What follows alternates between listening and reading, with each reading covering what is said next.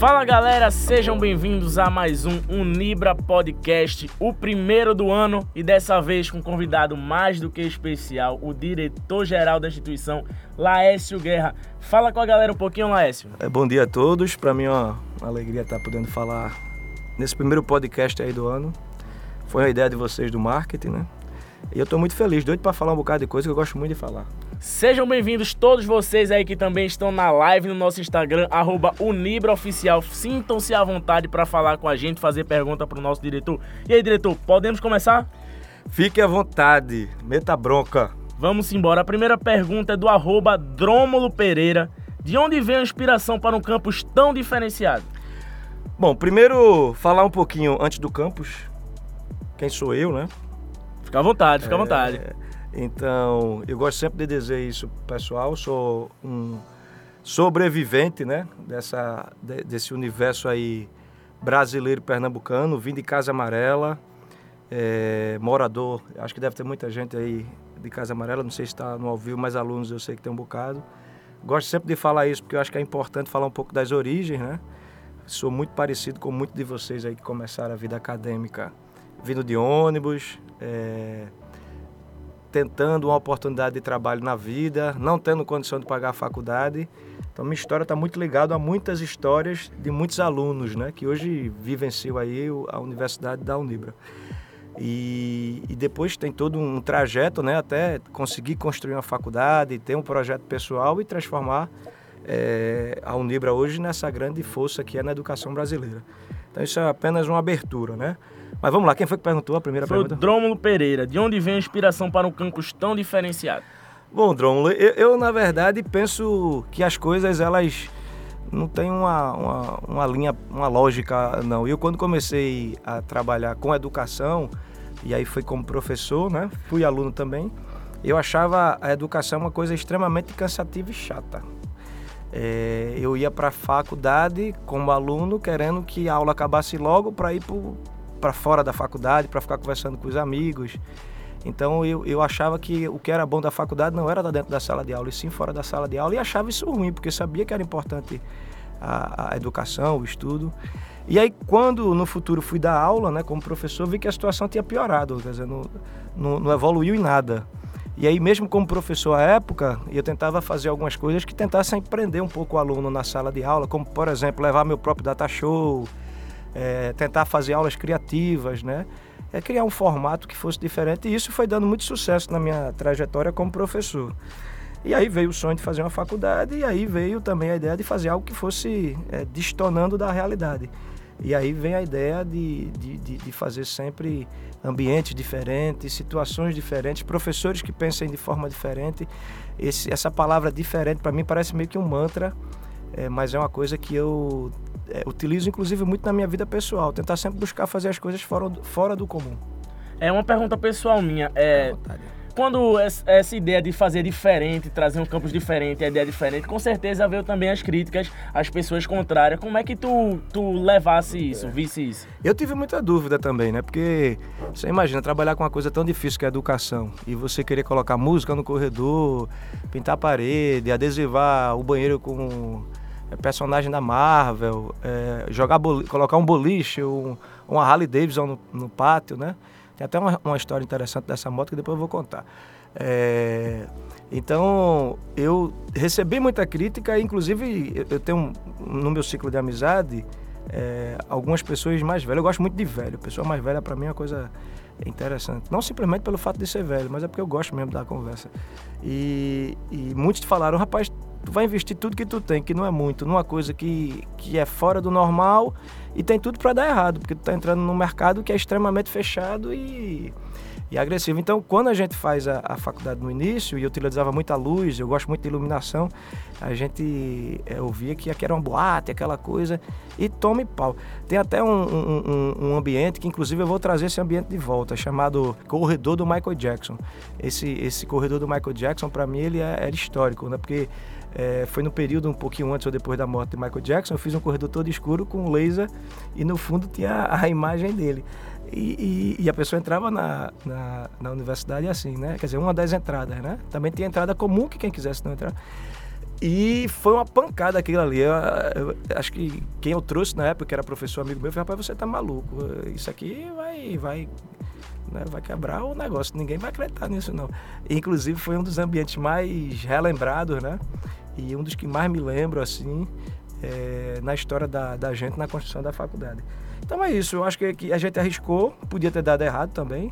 Mas eu tenho um um, um, um sentido para as coisas assim, acho que um pouco aguçado e graças a Deus deu muito certo.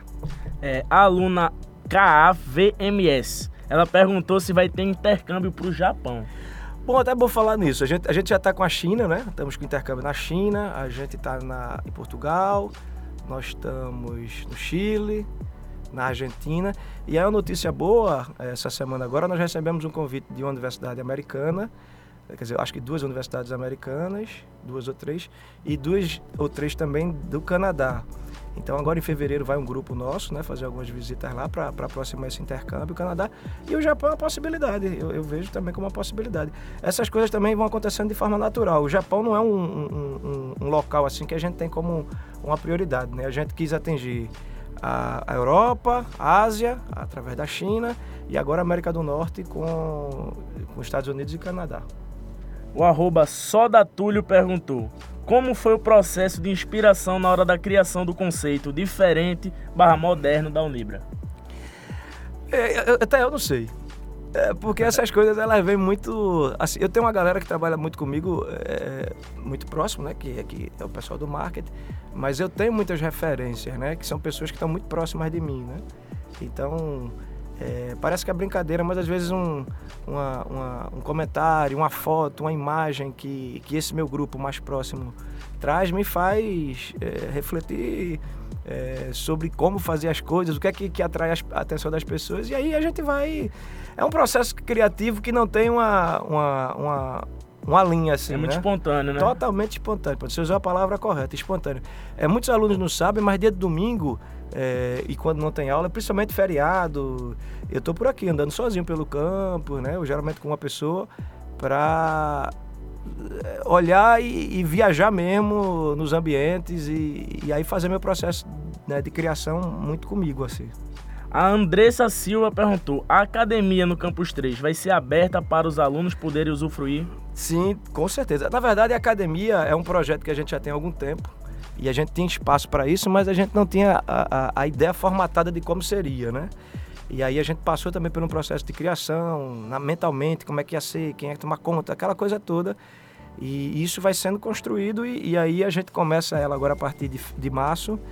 É claro que vai se cobrar, porque a gente está falando de uma academia de padrão, ah, né, como é a, a, a universidade, mas é, eu acredito que assim que abrir as inscrições a gente deva acabar rápido, porque vai ser uma mensalidade muito barata, muito mais para custear a manutenção da academia do que propriamente ser uma fonte de, é, de recursos. Eu gostaria muito que fosse gratuita. Assim, se você me perguntasse ah, não faz gratuita, é, para mim seria ótimo, mas é, se eu abrir como gratuita, a gente com 30 mil alunos, eu teria que ter 30 mil, a academia para 30 mil pessoas. Né? Então a gente tem um limitador que é a questão é, do valor, que, como eu falei, não vai ser muito grande, mas a sugestão só é que fiquem atentos, porque quando a gente abrir, provavelmente eu acho que no máximo em uma semana a gente fecha as inscrições e aí vai ficar naquele fluxo, né? Só, só entra alguém quando alguém sair, né? Eu vejo muitos alunos comentando nas publicações da gente, perguntando se a academia ela vai ter desconto para os alunos. Então, é isso que eu estou falando. O objetivo da academia da, da, gente não é ganhar dinheiro com ela. É, por exemplo, uma academia dessa, num padrão que a gente está falando hoje, se a gente for lá para o mercado aí, ela vai ficar em torno de, sei lá, 300, 350 reais. Eu estou falando o mercado que cobraria, né? Porque eu estou falando de um conceito de academia de padrão A. Eu acho que ela vai sair em torno de 120 reais para o aluno, cento e poucos reais. Eu, eu realmente não sei, assim, é, te informar o valor, mas não vai ser um valor que vai ser um valor bem abaixo do que é praticado no mercado, mas que vai ter um valor sim. E, e na verdade, só para quem entenda o aluno, ninguém vai fazer academia que não seja aluno. É aluno e funcionário. Ela não vai ser aberta para o público externo, não. Essa abertura para o público externo só vai acontecer se, por acaso, em, é, tanto os funcionários como os alunos não atenderem à demanda da, da academia. Arroba Maria Duda falou: Você imaginaria que a Unibra seria uma universidade tão grande e reconhecida? Olha, é, é, é, tem coisa é, é, que a gente faz na vida que a gente sabe, mas às vezes não quer, né? A gente não quer acreditar, não quer fazer. É, mais um sonho, né? É, é verdade. Eu, eu, sempre tive muito medo de muitas coisas, né? E, aparentemente não, mas tive, já, já tive e tenho, né?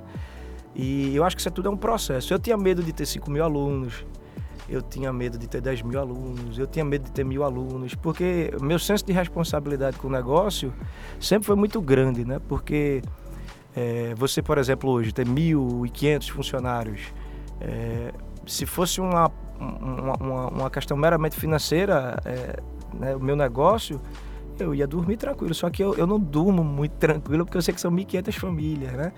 E são 30 mil alunos, quer dizer, é, isso é um processo também de aprendizado para mim que eu vou construir na medida que a faculdade vai sendo construída. Então é uma coisa é, muito legal e ao mesmo tempo pouco aterrorizante, né? Então, se eu há, há 10 anos atrás imaginasse que chegaria a 30 mil alunos, eu provavelmente não chegaria, porque eu acho que eu não estava preparado para entender que eu, que eu, que eu poderia ter isso, né?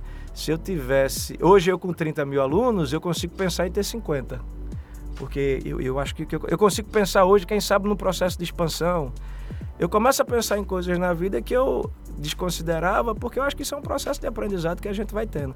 Agora, eu fico muito feliz, né? Porque eu vejo aí os alunos acreditando nesse projeto, acreditando na gente aqui, vendo casos de sucesso, né? Muito mais importante do que da própria Unibra. Eu, eu fico muito feliz quando vejo um aluno da gente passando no concurso público, quando eu vejo um aluno da gente que chega numa função é, como estudante e sai da, da faculdade numa função infinitamente melhor. Isso é um prazer é, que não tem preço. É, certa vez uma pessoa me disse, aqui uma, uma pessoa que trabalha comigo, que fez, o que me faz trabalhar na Unibra não é nem simplesmente o que eu ganho, né? É o sentido que faz é, é, o trabalho. É, o trabalho que a gente faz faz muito sentido. Porque às vezes a gente poderia trabalhar numa coisa que não faz muito sentido. Imagine eu, por exemplo, hoje, que acho errado o refrigerante trabalhando numa, numa fábrica para fazer refrigerante, né? Então eu estava fazendo um trabalho e, e, e, construindo algo que eu acho que não faz sentido. E trabalhar com educação é uma coisa maravilhosa porque a gente sabe que faz muito sentido na vida das pessoas. Né? Então isso é, é, é, extremamente emocionante, instigante e apaixonante. Exatamente. É a responsabilidade de ter todos os sonhos de várias pessoas e cabeças diferentes depositado aqui. É. Porque a gente que está aqui na, no, no, no, eu posso dizer, na, na, na parte de trás, a gente entende a faculdade do negócio de uma, de uma, forma diferente que o aluno, porque ele é único o aluno, né? E a gente olha para todos. E, quer dizer, é uma leitura meio é, interessante, até um pouco filosófica, mas é, ele me vê e eu vejo eles todos, né? Então você vê assim no grupo X de X mil alunos é, como é importante e legal a gente ver um cara que era uma coisa e que a gente através da educação conseguiu transformar ele numa coisa muito melhor. É, tem um fato assim para mim que é muito marcante também nessa história. E eu sou muito contador de história, tá vendo aí que eu, eu vou contar essa para vocês que foi muito legal, que foi de um nada contra motorista, muito pelo contrário, a gente tem muitos, mas mas foi um, um aluno que de logística da gente há uns 7, 8 anos atrás, ele entrou aqui fazendo curso de logística, trabalhava numa empresa de logística. E, e ele se formou e ele queria porque queria falar comigo de todo jeito e a faculdade era menor naquela época. E, né, e aí a gente conseguiu falar e atendeu. E aí ele foi lá e me levou um presente, era final de ano. E assim, não me lembro nem o que era, não era nem o presente, mas ele apertou minha mão e disse que queria me agradecer. Inclusive, ele nem quis sentar, né? Quer dizer, ele ficou em pé. É, e agradecer porque tinha se formado. E, e eu disse que parabéns, aquela coisa toda. Ele começa a chorar, porque ele diz que no início ele veio, uma promotora da gente forçou ele assim a fazer o curso, ele não queria, porque ele não tinha condição de pagar a escola dos filhos e não achava justo ele estudar numa escola privada e os filhos numa escola pública. E a esposa dele convenceu ele a, a estudar, porque viu que através daquilo ali ele poderia melhorar. E aí ele nesses dois anos foi promovido e era um gerentão lá, né? E ele veio chorando dizendo que a, a, a promotora, a faculdade conseguiu fazer com que ele tivesse condição de pagar uma escola particular para os filhos dele. Aí ele começa a, a chorar. Quer dizer, aquilo foi um fato para mim tão marcante e me deu uma força tão grande, né? Porque aí a gente vê a, o, o, que é que a gente pode fazer de fato na vida de, de uma pessoa através da educação, né? Muito massa, muito massa. O arroba moleque Mateus perguntou, quando será a inauguração do Campus 3? A, a, previsão da gente é agora em fevereiro, que a gente vai, vai inaugurar, né? A gente está com uns probleminhas aí de atraso, mas que é normal, porque a gente fez uma obra que eu particularmente não imaginaria que a gente conseguiria em fevereiro. A gente está falando de uma obra aí de um ano. Mas provavelmente agora em fevereiro, no início das aulas, a gente vai estar com parte dele, desse, desse prédio pronto. Fala um pouquinho das novidades do, do Campus 3, acho que a galera está muito curiosa sobre isso. É, do Campus 3, é, a coisa mais importante hoje para a gente, é, como a gente, se a gente for fazer um mapa geral em termos do que a gente tem do portfólio de curso, é aumentar a quantidade de trabalhos de estágios para os alunos da área de saúde, né? E, e, aí também para a área de humanas e de exatas. Mas como a gente hoje tem um universo maior de alunos na área de saúde, a gente precisa aumentar as clínicas. Então, a gente está aumentando assim é, exponencialmente o número de clínicas de atendimento na área de nutrição, pedagogia, psicologia, é, fisioterapia. É, é são essas quatro, eu acho que a gente está. Sim, é biomedicina. Então, vai ter muita área e, e farmácia são as áreas que a gente vai estar tá fazendo os consultórios e os atendimentos. Então, a gente fez um investimento assim de maquinário, de infraestrutura muito grande para que os alunos dos períodos equivalentes a essa, esse momento aí de estágio, eles possam fazer esse atendimento público. Então, então eu acho que esse é que é o grande diferencial. Afora isso, de, de, de coisa bacana, vai ter um, um restaurante na cobertura que você vai poder ver parte do Recife, é, tem até um nome aí, eu, inglês, eu sou meio ruim no inglês, mas bem. É, vai ser uma coisa muito bacana, uma coisa bem transversal, 360 graus. Então você vai ficar na cobertura do Campus 3, podendo almoçar, jantar, é, lanchar, sentar um pouco, refletir, olhar a cidade. Vai ser toda de vidro, né? Com refrigeração, uma área de games legal também. É, as salas de aula e que eu acho que é o must, assim, que é a coisa mais fera mesmo desse semestre aí vai ser a academia que ela vai vir topada, vai ser um negócio muito bonito. Muito massa. A aluna Isis de Luna perguntou se existe previsão para abrir o curso de medicina. Bom, por mim eu abria hoje. Eu acho que é o único curso que falta e a gente precisa, é um curso que acho que tem tudo a ver e tem tudo com a cara da gente, só que não depende da gente apenas, né? Isso é uma questão é, do Ministério da Educação e, aí vem a questão do governo é, e aí a gente está aguardando, depende do Ministério abrir é, o momento em que possa a, os cursos serem abertos. Se ela for me perguntar assim, mas na sua visão, eu acho que nos próximos três anos aí a gente pode ter boas notícias em relação a essa área. O Sidney Leonardo perguntou: a universidade pretende abrir novos cursos de pós-graduação presencial nos próximos anos? Sim, a gente começou uma modalidade de pós-graduação agora que a gente está estudando, né? E, e, e, muito provavelmente outros cursos na área de pós-graduação. A gente está com a gestora na área, uma coordenadora, e essa pessoa está tá encampando aí é, esses projetos. Aquila Benevides perguntou qual é o maior desafio enfrentado em relação à universidade. Qual é o teu maior desafio? Meu maior desafio é ter que atender todos os alunos de forma individual, é, sendo eles muitos alunos. Eu acho que isso para mim é um desafio muito grande, porque eu gosto muito dessa coisa personificada, né? Que é o, o aluno ser atendido de forma individualizada. E é uma característica muito nossa. E aí a gente hoje, é, eu entendo que a gente não consegue dar tanta conta e vazão pelo volume de gente, mas isso é um ponto que, inclusive, nós vamos ter uma reunião agora de 11 horas, que é um dos pontos que a gente vai conversar e tentar cada vez mais trabalhar isso. Eu acho que a gente precisa atingir esse nível e, afora isso, eu acho que a gente está caminhando muito bem. Eu acho que, que a gente precisa hoje é. A, eu acho que a Unibra está no momento hoje, e eu particularmente também, assim, um momento pessoal de vida, de trabalho, de desabrochar, sabe? De abrir os braços mesmo, assim, de, de começar a pensar em coisas maiores e olhar o Brasil, não mais só Pernambuco, e quem sabe pensar em outros locais e, e replicar um pouco desse modelo aí que a gente tem, que é um case de sucesso é, em outros estados, em outras regiões. Isso é uma coisa que, que tem me incomodado, assim, eu tô com aquele, aquele aquela coisa me catucando, assim, né? Então eu acho que a gente precisa abrir a mente para essas coisas. Venus.jpeg perguntou: a Unibra tem algum projeto social? A Unibra tem muitos projetos sociais e, inclusive, eu sou, como vem essa história minha do início, né, da história da minha vida, que vim daquela coisa, né, de, de Casa Amarela, parará, é, eu tenho um, um, grande problema comigo, que inclusive eu tenho que resolver isso na terapia, que, que a gente às vezes faz muito bem, mas a gente não quer apresentar para quem, sabe? Ou para as pessoas. E, e, eu acho que isso é um erro. Eu acho que a gente devia publicitar mais isso. Tenho achado que é um erro agora, né? Antigamente eu achava não, eu ficava com vergonha de dizer para as pessoas e a gente faz projeto social porque fica parecendo que a gente está querendo ganhar publicidade nisso, né? Quando na verdade devia ser o contrário, porque você está mostrando às pessoas, o que é que a gente influenciando faz? as pessoas é. a também fazerem isso. Pois é. Pra você ver como eu também tenho problema, né? É, eu tenho muitos. A gente tem um projeto chamado Projeto Vale do Senhor, que é um projeto que a gente ajuda há mais de 10 anos, que é um projeto de crianças, algumas órfãs e carentes, né? que, é, que é um projeto muito bacana, lá no fundão de Bibiribe, uma área bonita. A gente, inclusive, já teve algumas ações dos alunos lá. Nós temos o maior projeto social, eu hoje posso lhe garantir que é o maior projeto social do Nordeste e acho que um dos maiores do Brasil, que é o Retro Futebol Clube Brasil, que muita gente associa apenas a um clube de futebol, que na verdade não é. É um grande projeto social. Hoje nós, nós atingimos no Retro quase 500 crianças de forma direta e de forma indireta quase é, mil crianças, considerando irmãos, pais, é, mil pessoas, né?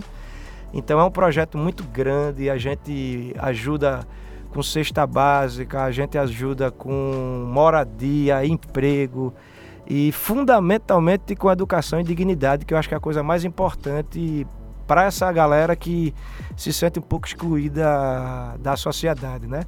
É um projeto muito legal. A gente vai começar a partir desse ano fazer né, uma, uma, uma, correlação maior do retrô com a Unibra. É... E é claro que o futebol é o carro-chefe que a gente entendeu que seria para atrair essa criança, esse jovem, essa, esse adolescente, para que a gente pudesse fazer esse trabalho social. Pra você ter ideia, lá no Retro a gente faz atendimento odontológico, psicológico, nutricional, é, médico.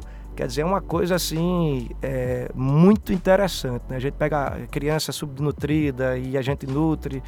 Então a gente dá dignidade, é uma coisa muito, muito, muito interessante. Porque a gente sabe que naquele universo todo a gente vai ter 10 ou 15% que vão de fato virar jogadores, né?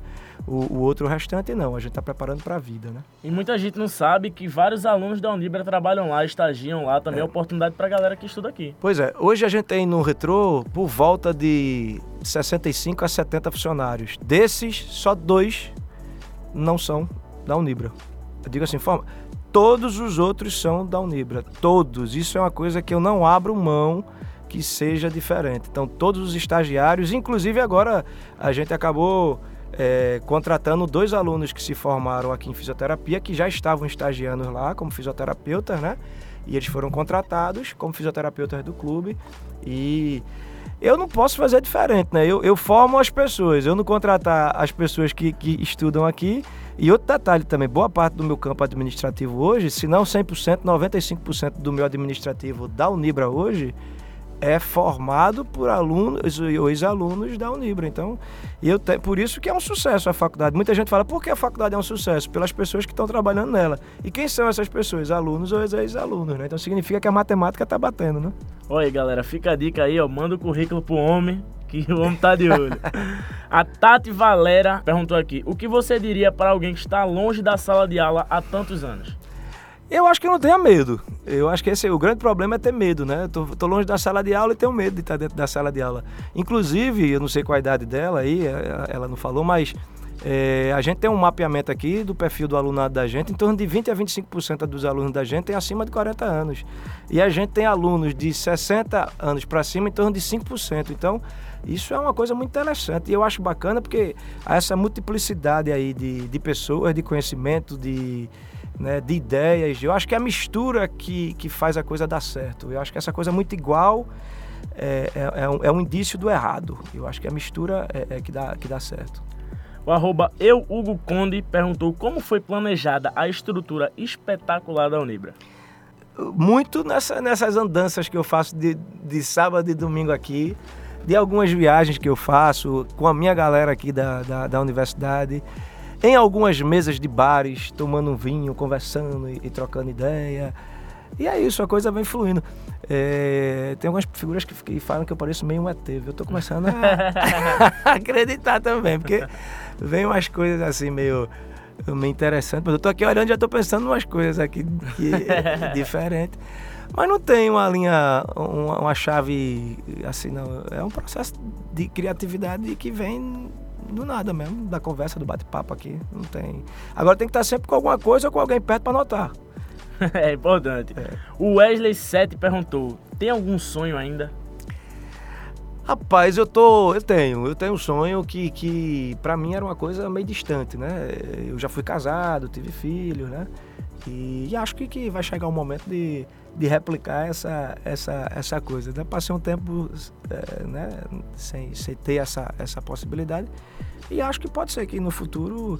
Profissionalmente, eu acho que não. Eu acho que, que tudo que eu fiz profissionalmente na minha vida hoje. É, eu digo que sou um cara muito, mas muito grato a Deus. Né? Eu tenho essa relação com Deus assim, seja lá a religião de quem é, seja Deus ou qualquer outra coisa, é muito bacana. Eu, eu só tenho que agradecer. Inclusive, até nos momentos ruins, eu, eu tenho vergonha de pedir ou de falar alguma coisa, porque ele é tão bom para mim. Eu tô com 42 anos, então tô com minha vida pessoal, não, profissional, né? Totalmente resolvida, a vida dos meus filhos, né? Então, eu acho que é isso. Fora isso, que, que Deus me dê mais saúde e continue nesse, nesse projeto. É, muita gente fala de, de, de, sonho, porque fica vendo, pô, esse cara aí nunca teve nada, hoje tem grana.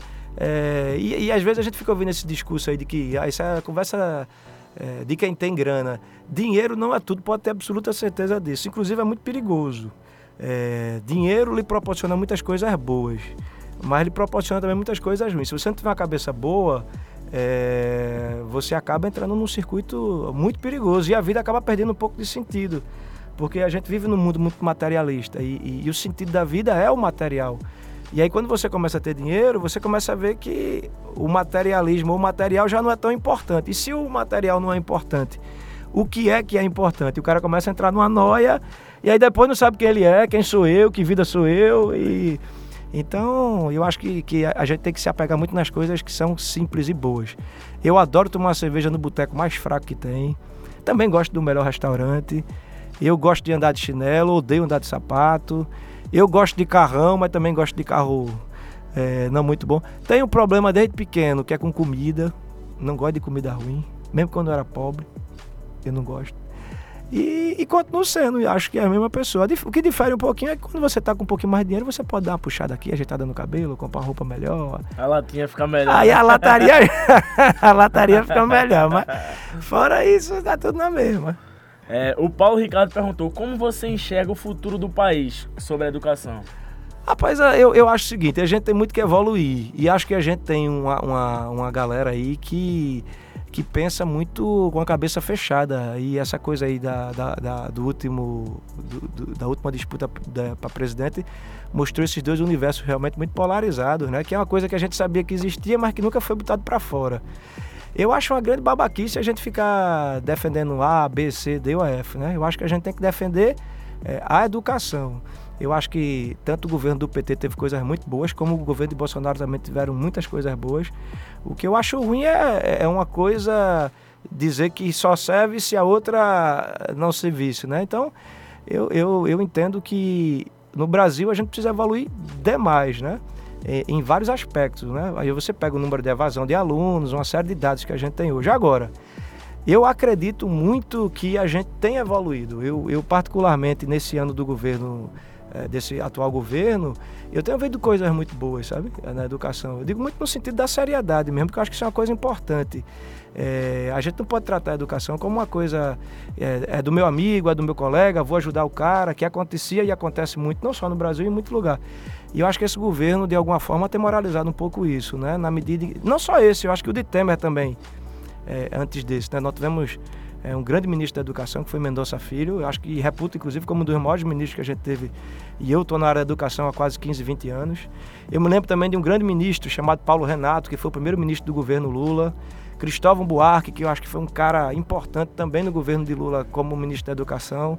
E, e, e, falei agora do Mendonça Filho. Tenho gostado muito desse ministro, né? Ele é um cara que se conecta muito com o jovem, é, com o pessoal tem uma certa resistência, né? Porque ele realmente é uma figura que se expõe bastante. Mas eu sou sempre, eu sou sempre otimista. Eu olho a coisa para o lado positivo e, e, e, e não estou para brigar. Eu acho que eu estou para ajudar, para contribuir.